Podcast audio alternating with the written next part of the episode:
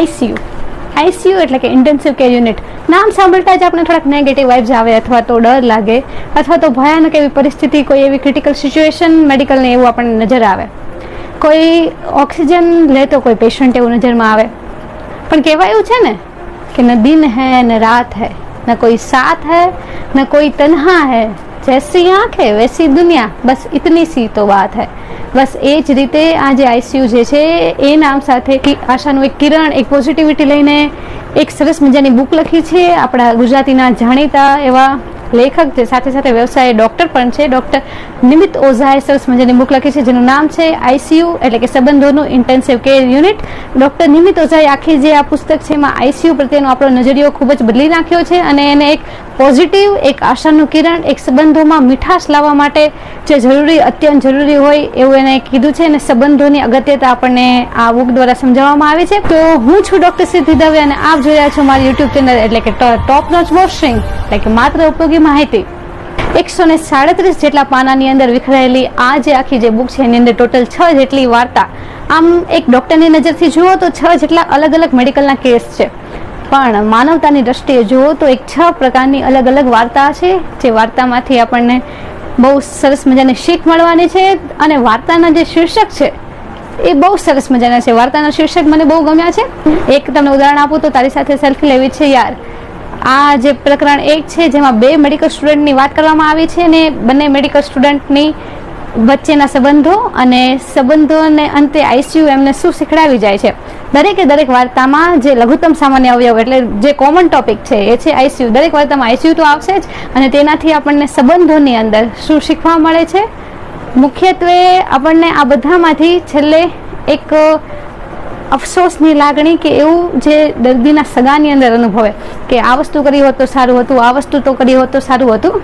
એવી જ એક બીજી એક પણ બુક છે જે ઇંગ્લિશમાં લખાયેલ છે બ્રોની વેર નામના લેખિકા છે ફાઈવ રિગ્રેટ્સ ઓફ ડાઈંગ એ બુક વિશે તમારે જાણવું હોય તો આ આઈ બટન ઉપર ક્લિક કરો ત્યાંથી તમે આ બુક વિશે પણ જાણી શકાય છે કે જે મરતા જે લોકો છો જે એને ખબર છે કે હવે દસ દિવસમાં મરવાના છે કે પંદર દિવસમાં મરવાના છે એ લોકો જે છે એ લોકો એવા કયા કયા ટોટલ પાંચ જેટલા અફસોસો કહે છે કે આ જિંદગીમાં આમ કર્યું હોત સારું હતું, આમ કર્યું હોત સારું હતું. તો એમાંનો એક અફસોસ એવો પણ છે કે મરણ પથારી પર પડેલા જે લોકો છે તે એવું પણ કહે છે કે જો અમે અમારા મિત્રોના, અમારા જે મતલબ સંબંધો જે જેની હતા અમારી સાથે, એની સાથે અમે સંપર્કમાં રહ્યા હોત તો સારું હતું. તો એ અફસોસ, એ અફસોસને અહીંયા તમે કેન્દ્રિતમાં ગણીને આખી એ બુક છે, એ બહુ સરસ મજાની રીતના લખાયેલી છે. અને અંદર ઉપમા અલંકાર, સજીવારોપણ અલંકાર. આઈસીયુની દિવાલને સજીવ તરીકે વર્ણવી દીધી છે અને આઈસીયુ ની દિવાલને કીધું છે કે તું નિર્લજ છો, કે તને આ જે લોકો જે છે, એના આંસુ જે છે એ તને ગણકારતી નથી. અને જે નાની નાની અમુક અમુક એવી વસ્તુઓ જે છે, જે આપણી આંખની સામે આવે, બહુ નાની નાની વસ્તુ હોય, જે આપણે બે ધ્યાનપણે જોઈ નાખતા હોય, જેના ઉપર બહુ ધ્યાન નથી દેતા, પણ એ જે જ્યારે એનું વર્ણન કરવામાં આવે, બહુ જ માર્મિક રીતે એનું વર્ણન કરાયેલું છે. ટોટલ પાંચ છ વાર્તા છે, એમાંથી પાંચ જેટલી લેખક કહે છે કે કાલ્પનિક છે અને જેટલી છેલ્લી જે છે, છઠ્ઠી એ અર્ધ કાલ્પનિક એટલે કે લેખકના જ બા જે છે, એનું એપેન્ડિક્સ, એપેન્ડિસાઇટિસ થઈ જાય છે એમને. અને એની વાર્તા છે અલગ અલગ ક્રોનિક આલ્કોહોલિક લિવર ડિસીઝને તમે જુઓ કે આ મેડિકલ ટર્મ્સ છે કે જ્યારે બહુ દારૂ પી, પીને જે એનું લીવર ખરાબ થઈ જાય છે. એના ઉપર એક વાર્તા લખાયેલી છે, પાંચમો પેગ અને છેલ્લી ઈચ્છા. તારી સાથે વૃદ્ધ થવાની મજા આવી. એ બે દાંપત્ય જીવનની અંદર બે ઘરડા હસબન્ડ અને વાઈફ એ બંને એકબીજાને કહે છે કે તારી સાથે અ, ઘરડા થવાની મજા હજી પણ સરસ વાર્તા છે કે ફોનનો પાસવર્ડ શું છે? આ જે વાર્તા જે છે તે તે સસ્પેન્સ ભર્યું છે. સરસ મજાની બીજી વાર્તા આવે છે. જે પિતા અને પુત્રીના સંબંધ ઉપર છે કે જેની અંદર ઘરડા પિતા જે વેન્ટિલેટર ઉપર છે અને એની પુત્રી વિદેશમાં રહેતી હોય છે, એ બંનેના સંબંધની સરસ મજાની વાર્તા આવે છે. તેની અંદર આમ તો આખી આ પુસ્તકની અંદર ડાયલોગ્સ ને સંવાદો બહુ સરસ મજાના લખેલા છે. આની અંદર એક સરસ મજાનો સંવાદ આવે છે કે જ્યારે તમે ફિનિશિંગ લાઇનની નજીક હોય, જ્યારે કોઈ પણ રેસ તમે દોડતા હોય અને ફિનિશિંગ લાઇનની નજીક હોય, ત્યારે તમે તમને થાકવાનું મન થાય અને થાકીને બેસી જવાનું મન થાય.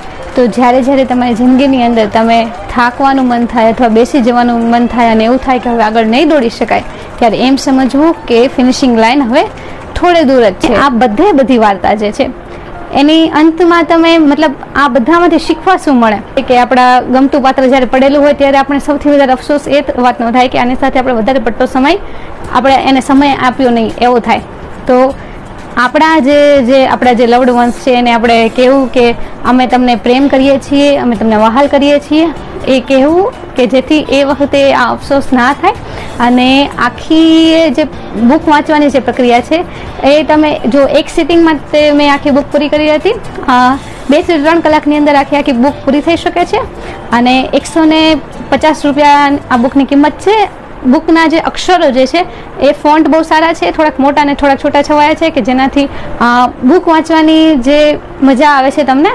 અને બુક, આ સિવાય ડૉક્ટર નિમિત ઓઝાની વાત કરીએ તો વ્યવસાય યુરોલોજિસ્ટ છે. ભાવનગરની અંદર વૃષ્ટિ ક્લિનિક નામે તેઓ ચલાવી રહ્યા છે અને સાથે સાથે તેમની બીજી બધી ઘણી બધી બુક પણ અવેલેબલ છે. ક્રોમોઝોમ એક્સ વાય જિંદગી અને થેન્ક યુ, વહાલી પરીક્ષાને.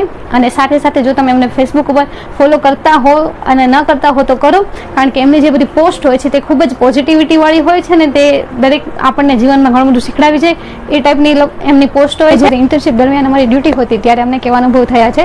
તો પહેલાં તો જ્યારે જ્યારે મતલબ મોટા ભાગે ઘણીવાર તંગ વાતાવરણ સર્જાઈ જતું હોય છે કે જ્યારે કોઈ પેશન્ટ ઓફ થઈ રહ્યું હોય ત્યારે એના સગા અને બધા વાતાવરણ તંગ થઈ થઈ જાય છે ત્યારે. પછી ઘણીવાર અમુક એવા એવી મેડિકલ કન્ડિશન પણ આવે કે જ્યારે સગા લોકોએ ડિસાઇડ કરવાનું હોય કે હવે વેન્ટિલેટર ઉપર આમને રાખવા છે, કે હવે આપણે વેન્ટિલેટર આપણી રીતના બંધ કરી દેવું છે અને એ લોકોને મુક્ત કરવા છે પેશન્ટને.